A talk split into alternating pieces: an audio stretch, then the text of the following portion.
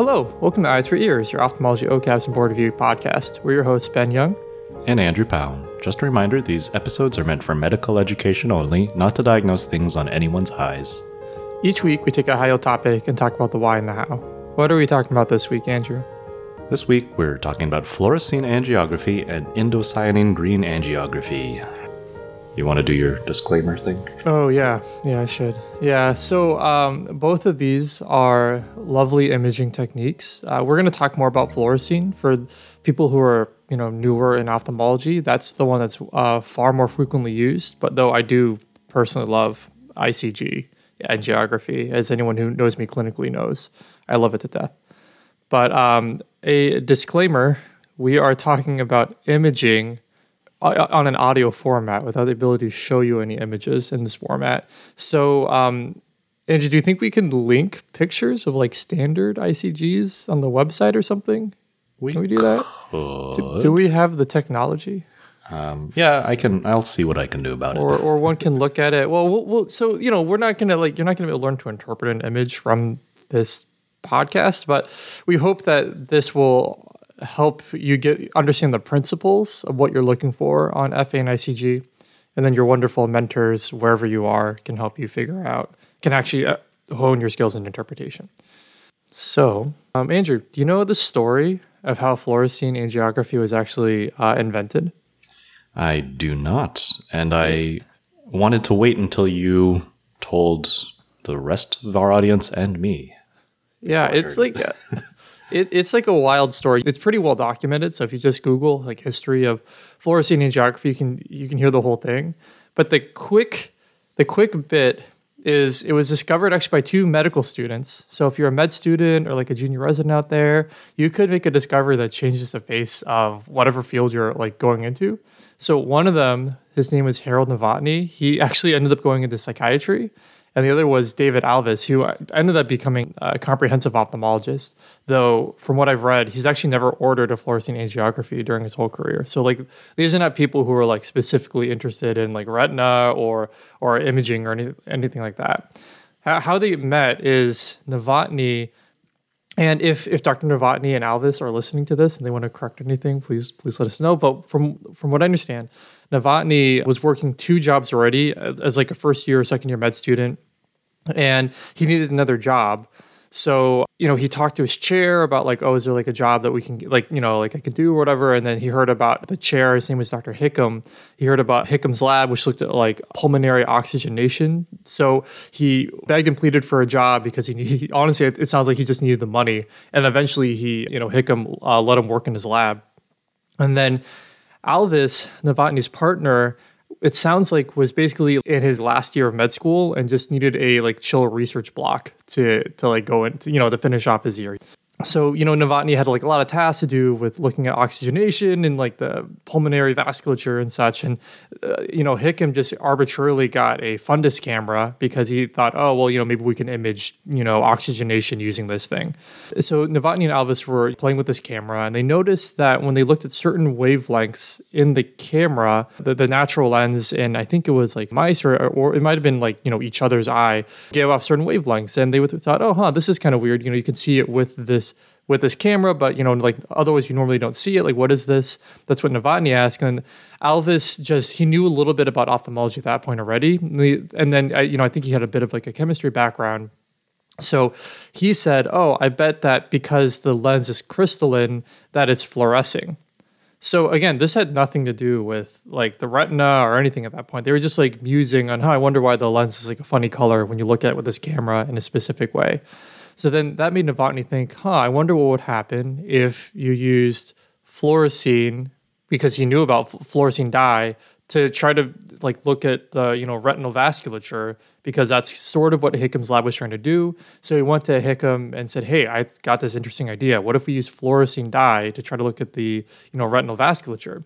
And then Hickam said, "That's that's not what my lab's about. We're, we're, we're like, we're pulmonologists. Uh, can you work on the things that you were assigned? So he still had, so Novotny still had like multiple day jobs working on like pulmonology, but he thought this idea was interesting enough that he spent a lot of time with Alvis to try to figure this out. And they had no idea that a few years prior, some researchers at Stanford actually had like a very similar idea, and they tried to do it in cats. But the problem was in cats, the vasculature, the, the time from dye to eye is much quicker. It's only like two seconds. And as we'll talk about in humans, it's like 10 seconds because, you know, most humans are bigger than cats. And uh, so, like, it was a lot harder to mechanically do in cats. So they just kind of abandoned the, um, you, you know, they thought, like, oh, this is cool, but, like, you know, you're not going to get anything useful out of it because the camera technology wasn't good enough then to do it with cats. So, but and Alvis had no idea that people had already declared that this really probably wouldn't be practical. So they kept playing with it, and then they spent a lot of time trying to figure out what filters can you use to make fluorescein light up, you know, appropriately in, in a retinal camera. And you know they, they spent a lot of time and they they they like just they shoved in these lenses into the fancy expensive camera that Hickam bought for their lab. And Hickam apparently came back the weekend after they shoved these filters. They kind of just jury rigged the filters that fit in this camera. And he was like furious you know? He was like well, dude this this camera is like you know a kajabillion dollars in 1950s money what are you guys doing but then they explained their, their idea. They're like, hey, I think we really can like, you know, do something with this. So he said, fine, whatever. Just like buy enough fluorescein if you want to keep doing it that we'll like be able to do it. So they bought like a, a crap ton of fluorescein. And then ultimately, through another stroke of serendipity, their camera could capture things at like every like 10 seconds it was like 10 or 12 seconds or so which also turns out to be the uh, dye to eye time for human beings. So the novotny just put some fluorescein in alvis's arm and then took a picture and that was the first fluorescein angio- angiogram picture that was ever taken. And then together they worked on it they developed you know um, you know the manuscript they made it like super high detail because hickam's goal was to make it so anyone could could replicate the results. But it seems like he was a pretty like reasonable person because even though it was like done in his lab with his money and his equipment, he didn't want to be an author because like you know he didn't assign any of this, and that's how fluorescein angiography was born. Through just a bunch of like weird coincidences and honestly like blissful ignorance on Novotny and Alvis's part that people had already tried it and failed. And you know, this was a guy who's like applied to psychiatry and someone you know who was just kind of like coasting in his last year of med school and and uh, and they made one of the most used, probably uh, until OCT was invented, the, the most used retinal imaging technique in like the world. So that's how all of this crazy stuff was born. All these different stories that make you feel even better about what you're doing with your life, right? yeah, no, definitely. Like the lit review I wrote as a med student seems a little bit less impressive now. well, I mean, if you want to go around like I'm a little glad now that you're a few states away from me, so you don't try sticking anything in my arm just for. oh man, the experimentation. Oh, oh no, we hadn't thought of just an audio format. Oh man, oh, you would have been. No. oh man. Okay, so let's talk about how fluorescein angiography actually works. So, okay, one thing I've heard, uh, and not to call anyone up, I've heard a number of people call fluorescein like a, a quote vegetable dye. It's actually not a vegetable dye. It was its form was inspired by a fluorescent dye that bacteria make. But I think the confusion whether fluorescein is a vegetable dye is well, one, it's nice to tell patients you're just putting a vegetable dye in their system, so it seems nicer, but it's it's not really. And two, you know, in um, Chicago when they try to make the the river in Chicago, what's the river's name in Chicago? Do you know? I don't remember, but you're talking well, about the St. Patrick's Day. Thing? The St. Patrick's thing, yeah, day thing, yeah. They they used to use fluorescein dye to turn that green, you know, for St. Patrick's Day, and then because environmentalists like whoa whoa whoa whoa whoa, it's just like fish and stuff that live in there. They they switched it to a vegetable dye that would turn it green. So I think that maybe was some of more like the historical confusion of what is like fluorescein, but it's it's a synthetic organic compound that uh, was inspired by a bacterial dye that we now use for a lot of medical purposes, especially in ophthalmology. So fluorescein, it's you know it's a dye. We all hopefully have seen it at some point where you know it's um, this, this yellow green stuff when it's in solution and when you shine, shine a blue light at it, or 490 nanometer light, it spits out green light. And it does that by fluorescence, where it absorbs light, and then it its energy gets lowered and emits a it strongly emits a, a different wavelength. You know, that's how fluorescent works. And you're going so from how, 490 nanometers to 520 nanometers, so the energy is actually decreasing, the frequency is getting a little longer. Right, the wavelength is getting a little bit longer. Right, right, right, right. So, um, so how the camera has to work it shines this bright light and they put a filter in front of it that only allows blue out so you're basically shining a blue light into the eye and then in the camera part they put a filter that only allows green through So the idea is you're only shining blue light into the eye, and then the eye will reflect back blue because you're shining blue into the eye, and also will emit green because that's what fluorescein does. So you'll have blue and green light coming back to the camera. So there's another filter over the camera that blocks the blue, so you only get green. That's the idea. There are some issues one can run into that where you know there might be, if the filters are not precisely correct in their orientation and um, in, in what they filter then you can get blue light back which can make a very confusing looking picture. And that's called pseudofluorescence. But that's as far as i'll get into that because with modern filters and the, the cameras that we use nowadays it doesn't come up so much. But just be aware that if everything looks like it fluoresces then maybe because there's an issue with the filters. And that's all i'll say about pseudofluorescence. Okay so that's the idea of how fluorescent angiography works. Andrew can you remind us of the uh, blood supply to the retina so that we can know what we're actually looking at with fluorescein angiography? Uh, yeah, sure. So, as Ben alludes to, and you all know by now, the retina does have blood supply from two sources. Uh, all the retinal arteries coming from the central retinal artery, and then also the deeper retina gets fed to some extent by the choroidal circulation, also. So if you inject fluorescein into somebody's arm, it's going to eventually migrate its way through both, but you can't actually see the fluorescein in the choroidal circulation usually because all this pigmented retinal pigment epithelium on top of it is blocking. Thankfully, the fluorescein doesn't shine through all that pigment very well. Yeah, it does a little bit, but it's like having it's like looking at a light through a t-shirt, you know? You can see it, but you won't see it like very clearly. So there will be like a nice glow from it. Um, even if even if you kind of did see it more distinctly, it wouldn't be that useful because the choroid vessels are pretty leaky. Actually, the fluorescein stays where it is so long as the blood ocular barrier is intact, but that blood ocular barrier doesn't really exist in choroidal vasculature. So right. That's right, why right, when we're looking at choroidal imaging, we more talk about ICG rather than FA.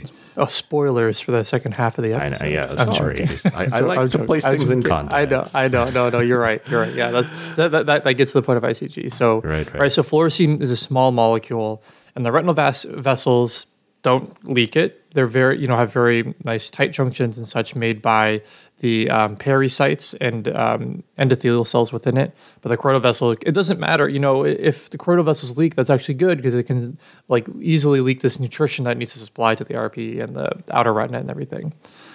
Uh, and I think it's important, especially if you're early on, to remember that the RPE is in the way of the choroidal vessels because it it informs a lot of what you're seeing on anatomy. Especially early on, it's easy to think that the retina is this kind of orange, red orange, you know, membrane because that's what we see when we're doing fundoscopy. Remember, that's the, that's the color of the choroid. That's the background of the choroid that you're seeing through this kind of filter that is the RPE, and the retina itself is just clear you know so i think remembering that anatomy and um, you know you can prove that to yourself by looking at anyone with albinism where in there their rp you know is basically uh, pigmentless. So you can see both the choroidal and retinal vasculature at the same time and i think that really shows you like what you're not normally seeing in someone but is uh, you know always hidden under plain sight. Okay.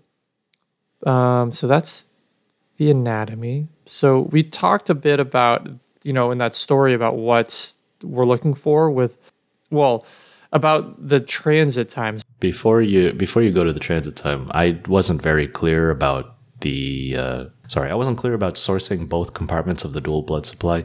The retina gets its supply from the central retinal artery, which is a derivative of the ophthalmic artery.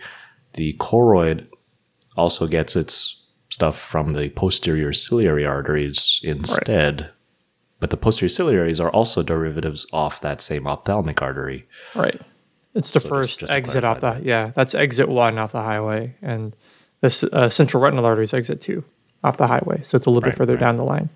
Okay so uh, you know i think a fluorescein angiography can seem pretty confusing and you know it seems like there's like so many different things to know about it.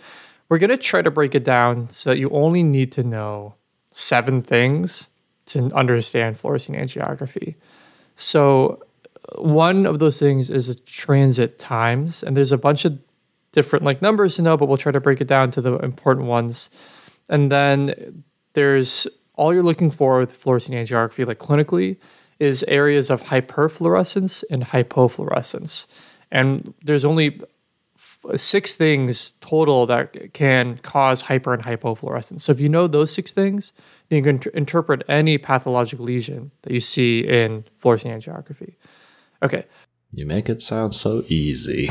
yeah, let's see if we can actually make it that easy. So transit times. Part of the reason I wanted to tell that story in the beginning is to help you kind of remember what the transit times are for arm to eye.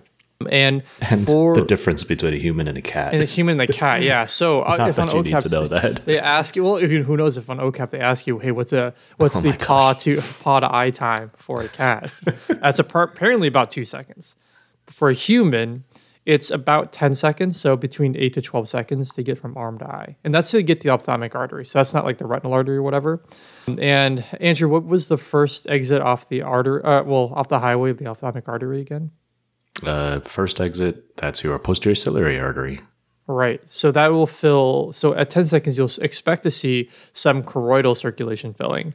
And remember, the choroidal vasculature is hidden underneath the RPE. So it will just look like this kind of soft glow. You won't see vessels in detail, but the whole thing will glow, maybe in kind of lobules because the choroid is organized in lobules, but that's our choroidal anatomy lecture. And so it fills first because it has an anatomically shorter path. And then after that, just a few seconds later, I think it's just important to know it's a few seconds. It's, you know, the textbook says one to five, but a few seconds later, then the retinal arteries will fill. So it's like 10 seconds for the choroidal vasculature to fill, then like 11 to 15 for the retinal arteries to fill. But if you remember 10, just remember a few seconds later, that should be enough to get you by, you know, in clinic and everything. And so that's for retinal arteries. And then the veins will fill. If you look at a angiography, you'll see that the veins fill in an interesting pattern. That is that the walls of the veins will fill first. And that's to do, some, due to something called laminar flow, where flow through the center of some kind of lumen. So flow through the center of a straw is faster than flow around the sides of a straw. You know, I'm trying to think, is there a way that like applies in real life that can make it easier to remember? Like what, A, what um, it's like a a, water faucet, slide? I think. yeah. It's not really I don't know, like, the right that- physics. Just imagine Yeah. the guy shooting down the water tube is the stuff Yeah, on the middle of the tube. Right. That's right, right, technically you don't have the same mass as the water on the sides, but whatever. Yeah. Yeah. It's like simpler, but you know, you're like 78% water. And uh, okay, so then so then from from that point, so you'll see the sides of the vein filling, and then at 30 seconds is when you have the peak of venous filling. Um, how important is it to know that? I mean, you know, you you might want to look for but 30 seconds is where the peak of venous filling should be. And then like three to five minutes later is when the fluorescein will really start to wash out of the system. So you won't have like no fluorescence, but that's when about roughly washes out. And the, I think the reason it's important to know that is that's usually how long you need to just do a fluorescein angiography. You know, beyond five minutes, sometimes you'll get things of value, but usually like you, you know you might see like you know late staining after five minutes but usually if you can get up to five minutes that's enough unless you have some special reason. And at 10 minutes almost all the fluorescein will be gone. So if you're trying to tell a patient like oh how, roughly how long? then you know three to five minutes is usually enough though if you like you don't want to do kind of advanced things you're looking at then you might want to do it for longer. Okay. And I, I will say, like, um, I used to, I'll admit, I used to think, like, what's the point of committing these times to memory? Because, like, if I'm actually doing it, I'll see it on the timeline of the study report. Or, you know, the other reason, answer pimp questions. But when I'm off the retina rotation, I don't have terrible motivation to have that in my belt. But when it really comes useful, I think, is in noticing when these things aren't happening by the time they should. So maybe some pathologies that might include that could even be like carotid blockages or something. Mm-hmm. It's not like the software tells you, okay, this is the 10 second mark, this is where it should have happened. It doesn't. It just it's a maybe timeline. it should that's a maybe good it point should. maybe yeah, it should hey, maybe it should yeah talk to the company, make Yeah. yourself some dollars. yeah yeah yeah that's how yeah once once the podcast money runs out no that's that's not funny the We- no. what podcast money? yeah, I know, I know. It's okay. Um, yeah, yeah, uh, and just you know, like as guys a side note, paid for this? what's? We- I, I'm getting paid. Where, where, you're not getting the paycheck. Oops, I should have told you. Um, yeah, it, like these. Uh, just by the way, these numbers, you know, they can vary. Like in children, obviously, there's they're more a cat closer to a cat size, so their transit times will be like different than you know like an adult or someone who's taller. Do or- or people do. FAs on kids? You can. I mean, sometimes you do them under um, anesthesia. If you're suspecting they have like Coats or something, then it might Yeah. be that, that might be a reason to do it. So yeah, you can do that on my children. So the things will be different there. But yeah, the, honestly, if you're going to come up with one transit time to remember, it's probably the 10 seconds or 8 to 12 seconds um, arm to eye time because that's that's one of the more important transit times to know. Um, and another good time point to try to remember is venous filling, which is a couple seconds after arterial filling, because that can be helpful to help diagnose a retinal vein occlusion, whether it's a branch retinal vein or central retinal vein occlusion. Um, okay, so now we talk about transit times. There's four types of hyperfluorescence and two types of hypo. What are the four types of hyperfluorescence? The four things are one, leakage, two, staining, three, pooling, and four, window defects. Yeah. And those are just different patterns in which you'll see the dye kind of be present, be very Yep. visibly there. Be more um, present than normal. Yeah. Yep. More present than they should. And again, if the blood ocular barrier were actually intact, then all you'd see is dye hyperfluorescing the normal retinal circulation, which would be really pretty, but also kind of boring because nothing's going wrong. Leakage happens if that blood ocular barrier isn't intact and you see little sprouts or tufts of where they shouldn't be. You see the dye where it shouldn't be. But how does that distinct from staining then, Ben? Yeah, and I think um, so. Just w- one thing is to be able to tell if something's hyper or hypofluorescent, you have to know what a normal angiogram looks like. So definitely look at them because these are just deviations from what a quote normal angiogram looks like. Um, I'll, I, I will answer your question, I, I promise. But I think you know I know it's confusing because it seems like a lot of memorization to know what's leakage, what's staining, what's pooling, and what's a window defect. Like it's kind of subtle what the differences are between them. But how and don't tell your mentors I said this, okay? Because they won't be mad. They will be they'll be mad at me. But really, in general, the point of a fluorescein angiography is to tell is there leakage or not. So if you have to remember one thing about fluorescein angiography, know what leakage looks like, which we'll tell you, I'll explain to you in a bit, or well, Andrew kind of already explained. And then if it's not leakage, then it has to be one of the other things. So if you know what leakage is, that's like the main thing to really know to interpret an FA. And then if it's not that leakage, it's one of the other things. So leakage is where something, like Andrew just said, is something where it um, it looks like something is leaking from a vessel. So it'll grow in size, and the borders will grow in size and intensity over time. What they say, classically say is you need to have an early and a late image. You can compare them, right? So you can see is this lesion growing in size and intensity over time. I'll tell you honestly, usually you can just tell in one cut of a late. And again, don't tell your mentors this; they're gonna be really mad because this is not like this is not what like the formal teaching is supposed to be. But you'll, you know, if you look at something a late picture of leakage, you'll see that the borders look really fuzzy, and it will look, you know, usually somewhat brighter. So leakage really is kind of fuzzy borders. The other two things, staining and pooling, should have a sharply demarcated border. And the uh, reason for that is staining is when fluorescein gets into some solid structure, and those uh, things are drusen and scar. There can be other things like um, like the sclera will stain actually, but that's when dye gets into a solid structure and then just stains that solid structure. So you know, drusen are well demarcated things. So basically, staining lesions should be the exact shape of the physical structure that you can often see like on fundoscopy or just your color photo. Um, it should fill that exact space. Pooling is very similar, but instead of a solid structure, it's just filling up a liquid structure, some kind of fluid pocket. So, you know, someone who has like central serous chorioretinopathy, that's a classic one. You know, those literally look like little pools, like a like a swim, like a like a little inverted bathtub on on OCT.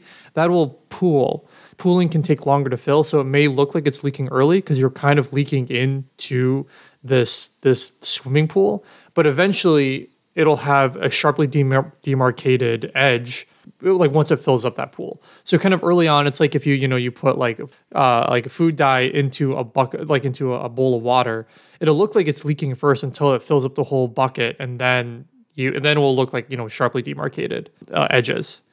Um okay so a window defect is where we have to go back to the beginning and remember that there, you're always seeing choroidal vasculature and retinal vasculature when you're looking at an FA. It's just a choroidal vasculature is kind of blocked by like this like black T-shirt that is the RPE. You know, it's like a it's it's like you're seeing like um like a neon sign under a black T-shirt. Like you're gonna see some glow, but like not that much.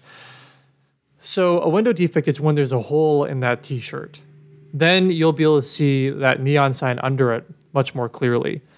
And how you can tell, because you know sometimes it, you could imagine, you know, usually um, holes in the T-shirt or um, atrophic lesions in the RPE are pretty well sharply demarcated. So you might think like, oh, maybe it'll be confusing. Is this staining or is it actually like a window defect?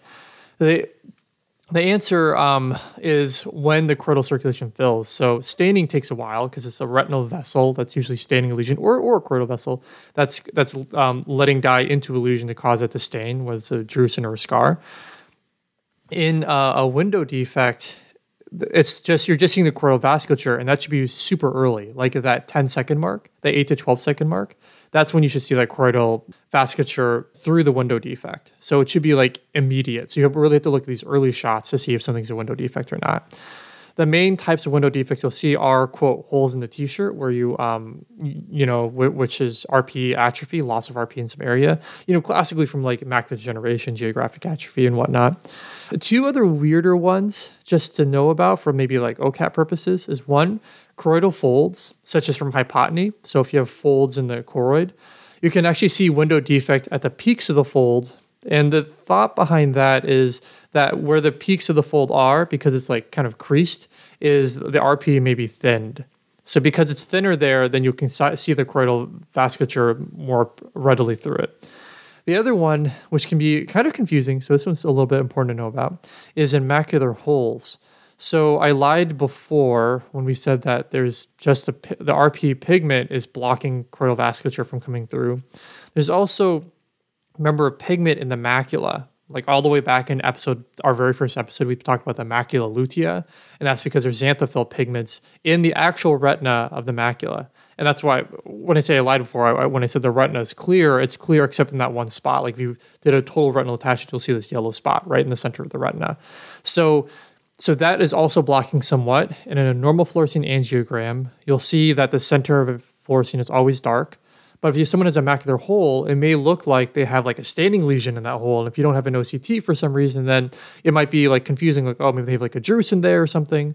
But but really that's just a window defect because you're missing that normal yellow pigment where the macular hole is, and you're seeing a little bit more of that choroidal glow through through that. So that's the like the last type of window defect that's out there Now, how much does any of this matter? I mean, you should know these things, like especially if you try to refine your ability to interpret confusing retinal imaging. For remember, it's basically look for leakage or no leakage, and don't tell on me. Okay, don't tell. I don't want to get, I don't want to get banned from like retina meetings. Okay, um, so that's get banned. So that, that's all. That, that's all we need the to know retina about hyper. police are gonna come for you. Fluorescence. Okay, so I'm working on my anxiety. It's bad enough already. Tell me about hypofluorescence, Andrew. What are what types of hypofluorescence are there? a little bit easier uh, has been talked about the four different phenotypes of hyperfluorescence. There are only two phenotypes of hypofluorescence that can come from blocking of the dye fluorescing or just the dye not getting there when it should. So that would be hypoperfusion. If the dye is blocked, it's a little bit like the opposite of Ben's interesting t shirt window defect analogy. Uh, imagine somebody has a really thick winter coat, I guess, instead of a hole in a t shirt. yeah. beats me. I don't know. And why would there be extra blocking or something? Um, well, depends where it is. If, say, they have something like a vitreous hemorrhage, of course, that would make one kind of outside the box sort of blocking. You wouldn't see the dye just because the media is opaque that you're even trying to see through. Uh, but there are also certain retinal diseases where there's an increased amount of pigment, right, Ben? And in particular, I'm thinking of one of the uh, the macular dystrophies that we talked about way back when in a certain episode. Yeah. yeah, one that causes. I don't know. I'm trying to think of a pun. Yeah, Stargardt's can also cause blocking. So Yeah, what is that? Yeah. The dark choroid or something? yeah, the dark choroid. Yeah. So it, basically, you can't you don't see the normal choroidal glow because there's so much lipofuscin or A2E in the retina that, that can block that. Nice so- memory. And I Yeah. quizzed you out of nowhere on that. Good job. Oh yeah, well, retina fellow. I hope reading a little bit here and there. Um, yeah, but yeah. So uh, yeah, this blocking and then hypoperfusion, and I think one thing to kind of come back to is whenever someone gets, whenever you get a fluorescein angiogram, always get a color photo with it because to tell between whether something is blocking or hypoperfusion, sometimes you need to know what things look like in the color photo. Because you know, a lot of times you can tell what hypoperfusion is because it follows along some retinal, you know, some like vasculature, like, like you know, if you're, it's a branch retinal artery occlusion, you can see like you know a kind of a cutoff point in the retinal artery and it goes beyond that. But sometimes, you know, it may like a vitreous hemorrhage or like an intraretinal hemorrhage can block along a you know a, a vascular pattern and be very confusing. But when you do the look at the color photo, it should be pretty obvious because it'll be blood there or not. So um, always get a color photo to be able to tell between blocking and hypoperfusion. But that's that. And that's fluorescein angio- angiography. I mean, I know it, we took a while talking about, but half of it was talking about cats. So hopefully it wasn't. um, and there's like a, a lot of different, you know, nuances within fluorescein angiography or like these quote pathognomonic things that you can that you can find, you know, like like expansile dots and quenching and you know dark choroid and and a bunch of weird different things. But if you're just learning about fluorescein angiography, if you know these fundamentals, then at least you kind of you know what to look up, right? Like if you're like, huh, it, it looks like things are kind of blocking here, like in the early phase, you can look up early phase blocking and you might find dark choroid to, to know it's Stargardt. So, you know, this is like the fundamental language and everything else will like uh, most retinal diseases will have some like pathognomonic finding with, fluorescein. But like don't be nervous if you walk away from this and like oh okay well now i feel armed to do fluorescein angiography and then you're like read about all these like you know late staining of this lesion and like this bird in you know in, in birdshot or whatever. This is like the early armamentarium so you know how to describe things and when you read what hyperfluorescence is then you know how to interpret it. Okay, so the side effects of fluorescein angiography, there's not that many. About 5% of people will experience nausea when you put in the fluorescein dye. And that usually doesn't last very long, it lasts like 30 seconds or so. It's more more commonly happen if someone is young and anxious and if you push in the dye very quickly. If the dye leaks from the vessel and gets under the skin, it can cause necrosis of the skin. Um, that's usually transient and apparently is very painful if it gets in, if you accidentally put the dye into an artery instead of a vein, then apparently, I've never seen this, but apparently all the dye distal to like that artery will turn like yellow, like their fingernails and stuff would turn yellow or, or, or orangish and, and, such. Um, and apparently it's like very painful. And then um, it'll take obviously way more time for that dye to get back to their eye because it's traveled through the arterial circulation, to the venous circulation, then back up to the, the back up to the eye. And then um, obviously allergic reaction. Someone can have an allergic reaction to fluorescein dye, and that's probably the most like dangerous one. So um, yeah, that's why every every area that has fluorescein angiography should have an allergy kit around. Okay, so maybe we should talk about ICG now. You want to talk about ICG? Uh, yeah, yeah. Okay. Let's do it. So it's a uh, the indocyanine green molecule is bigger, bigger than the fluorescein angiography fluorescein. Additionally, it's also bound by protein, but I'm not actually sure how that's distinct from fluorescein, which is also mostly protein bound, isn't that right? Yeah. So the difference is the ratio. So fluorescein is about 80% bound by protein and ICG is like 90. It's above 95%. I think it's like 99% bound by protein. So the vast majority of it stays in the yeah, bound to protein. It's still like a small molecule, but it's bigger so it's bound, to protein so it doesn't leak out of the choroidal circulation. Unlike uh uh, unlike if it was an individual small molecule. And The other thing- fluorescein yeah. wasn't useful for visualizing the choroidal circulation, right? If you Right. want to see the choroid, all of it, then yeah, do fluorescein. But if you just want the choroidal vasculature, then uh, ICG is your guy. Right, right, exactly. And the other benefit of it is that it has a much longer wavelength, and that longer wavelength is not absorbed by the RP or that macular pigment. So these two things together make it perfect for seeing the choroidal vasculature, and that's that's the point of doing ICG is to look at the choroidal vasculature. So you know, in modern clinical practice, there's actually only a few diseases that it's helpful in. So the way that at least I think about whether to order an ICG or not is are any of these things on my differential and what so would this therefore be helpful um, for my differential? So you, you know that's why it's like not a very com- not a very commonly done test, but well we kind of break it down into two diseases that I think it's helpful for when looking at hypercyanescence and then there's a, a category diseases that's helpful for that will show hypocyanescence. No, it's fun. I'd never actually heard that term before. Cyanescence, yeah, opposed to fluorescence. Fluorescence, yeah. You know, I think like the textbooks call it fluorescence, but I think to avoid confusion, I like calling it cyanescence. So, like cyanescing is not like a, it's not a physical thing that happens. Like ICG still fluoresces, but it may be easier I, have heard the term in other contexts of cyanescence. So That's like cool. At least you can are, tell what you're talking about on a test. Like, is is he talking about what shows on the FA or the ICG? Right. Yeah, and I think talking about it's a little easier. But uh, yeah, yeah. but if you say hyper hypofluorescence with ICG, you're you're you're right. And physics people out there who hear me saying cyanescence, you can cringe, but I think Ret- it's easier. To ben is just accumulating so many enemies in this episode. yeah, yeah, but it's worth it because this is an important topic. Retina attendings are after him. Yeah, physicists Chemists hate want- him. okay, yeah, chemists hate him. Find out why in this episode. Who knows? Maybe like uh, one of like what was it? Alvis might not like you talking about his coasting in his last year two.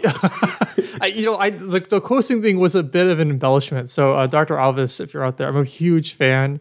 Um, and uh, I, I hope that, that I'm not horribly misinterpreting what the history was there. And this is the real reason why I stayed back for most of this episode. It's all the enemies I'm making. Um, but he didn't coast. He invented something that you know changed retina practice forever around the world. But anyways, anyways, which is more than like you know my like psychiatry elective did for me. Well, I learned a lot in that elective. What is Anyways, hy- what does hypercyanesis show? up in. So basically, the two diseases that can be hypercyanescence that I think are important to know about that fluorescein and OCT may not be as helpful in getting are polypoidal choroidal vasculopathy, which is uh, something that I think also deserves its whole own episode. But it basically it's something that can be easily confused for macular degeneration or even CSCR. Um, but it's important to differentiate it from macular degeneration because there's different treatments that are useful for it, like photodynamic therapy, which we can talk about in its own episode. And also, it can be helpful to differentiate CSCR from other diseases too. You'll notice that these are both diseases that are on the quote pachychoroid spectrum of diseases. Another one that's on that spectrum is pachychoroid pigment epitheliopathy. So, if you want to try to remember broadly, looking for hypercyanescence is helpful when you're thinking about pachychoroid diseases like CSCR and PCV. For hypocyanescent, basically, most of the white dot syndromes can give you hypocyanescent spots that you will not see on FA on fluorescein angiography. So if you are suspecting choroidal inflammation or like a white, possibly a white dot syndrome, where again, in these some of these syndromes, like in birdshot, you may see almost no color photo difference, no fluorescein angiography differences based on where you are in their disease course. Then an ICG might be useful. So basically, if you have to remember anything, if your PCV is on your differential or a white dot syndrome is on your differential, then think about getting an ICG. Can I get? Can I hit us with a quick summary and then we can sign off? Yeah. This is a lot of material. okay, so to summarize the th- key things to remember from this episode: one, cats have an eye to arm time. Oh, sorry, paw to arm time of two seconds. Two, two, Don't, don't put that in the two, summary. uh, two, two. No, that's very important. Like from a life life perspective for people to know. Two, the, the transit time from the arm to eye is eight to twelve seconds. Three, if you know these six things, then you can interpret FAs, and that's hyperfluorescence, of which there's four types: leakage, staining, pooling, and window defect. And two, hypofluorescence. There's two things to know: blocking and hypoperfusion. If you can tell between them, then you know everything you need to know about hypofluorescence. And three, ICG looks at the choroidal vasculature because it's a big boy that's attached to a big protein that won't leak and its wavelength penetrates through RPE. And you're really looking for polypoidal choroidal vasculopathy or white dot syndromes, basically, with ICG. We could have really just cut down this hour long episode into like a minute. I kind of was entertained. This is your this is your baby. This is I do like I love dye based imaging. Um, if you like dye based imaging, then you can follow us on Twitter at eyes for ears with the number four. Uh, before I finish that uh, closer, I do want to throw you yet another curveball, just because we've already spent an hour on this or so. I'm curious, what's another minute? How do you feel about all these dye based imaging compared to OCT angiography? Oh boy. And Yeah, just as a brief primer for like, especially a first year wondering what the main differences of them are. Okay, um, that's a good point. So OCTA, um, as the cool kids call it, it works completely differently from dye-based uh, studies. Basically, it looks at our, what's moving in an OCT, and then based on that movement, it infers that that movement must be from red blood cells, and that's so then identifies movement within OCT to be vasculature. And it can be, I mean, like look at some of the pictures, especially in like the research journals. Like they look, these things can look gorgeous and give you like um, a good idea of what the structural vasculature looks like, but it doesn't it doesn't give you the actual what the actual movement of fluid looks like in the vasculature. Like it, it can't because you know it doesn't look at like water bound molecules. It looks at much bigger things, just red blood cells. so it can can't ima- tell you about leakage or staining or pooling. Or, it can't tell you like any of those six things that we talked about except hypoperfusion. Right. right. Yeah. It's So- like whereas the dye-based studies are essentially tracer studies, there's no actual tracer going on in an OCTA, which makes it more convenient. You don't have to, you know, get a nurse to inject anybody with anything, but Mm-hmm. you, it's a little less Mm, true to life. Right, so. exactly. It doesn't show you like activity. It just shows you structure, but not activity. so I it can like the big question and these days Yeah. is like how much can we get away with maybe just replacing FA with OCT angiography? And the answer I think that all you retina docs are talking about is please don't replace it, right? Right. It. I mean, right. There are a couple scenarios like it can. So it can't show you that the CNV is le- like choroidal neovascularization is leaking, but it can show you the choroidal neovascularization. So in cases like that, it can be useful. Um, and if the clinical scenario looks like, oh, this is just a CNV that's leaking, then maybe that's enough. But it it, it can't completely. Repl- I mean, sorry, uh, Zeiss and like Heidelberg. You can uh, you know you can cut my royalty check this week, but That's okay. It's They'll not. hate me too next week. Oh, cool. Good. Good. We'll both be hated. But um, yeah, it's not the most. Um, yeah, it, it can be useful structurally, but we can. And honestly, just plain old OCT can, ca- you know, is the reason why FA is using being used less and less nowadays because you know OCT can tell you disease activity just by showing where the leakage is in the in the uh, you know in the retina. So you don't have to FA someone all the time to see is there choroidal neovascularization still leaking or not. You can just do an OCT. So there is definitely decreased use of FA due to OCT. OCTA though, I think it's still being uh, heavily researched to find utility for it. All right. Sorry. Okay. You can No, don't put that sorry. in. If you can take it out or you can put it in wherever you want. No, I think it's useful to talk about because I like I think my whole first year as a resident, I had no idea what OCTA was. I I mean, mean, because you know we didn't have it like in the console suite or whatever, so it's like that was I like just three, four years ago. At that time, it was still just kind of coming out anyway, right? yeah. Do you feel old? We shouldn't feel old. We're still like ophthalmologic infants. I, Um, no, we're not. No, you're not. You're an attending. How old I am all the time. Oh, oh, geez. Uh, if you like what you heard, you can follow us on Twitter at eyes for ears at number four. And our website is also eyes4ears.com with the number four also. We have an Instagram and a Facebook, all like that too. Yeah, and if you'd like to support the podcast, it, it helps us with that like search engine algorithmic juice. If you give us a rating review on iTunes or where we found our podcast, it's actually like really helpful for us if if you like support us. And also just to to show it and demonstrate, we do actually take everybody's comments very seriously, and a lot of people have been asking about when are we going to get some more peds topics there. But uh, but I am working on some pediatric strabismus things, and hopefully in the next month or so we'll be putting them out there. Sorry for the long delay. But we will we will we will get there. Yes, we, we um, promise it's coming, and we've heard your we've heard your suggestions. It's coming. Okay. Otherwise, we'll see you next week. Bye. Bye.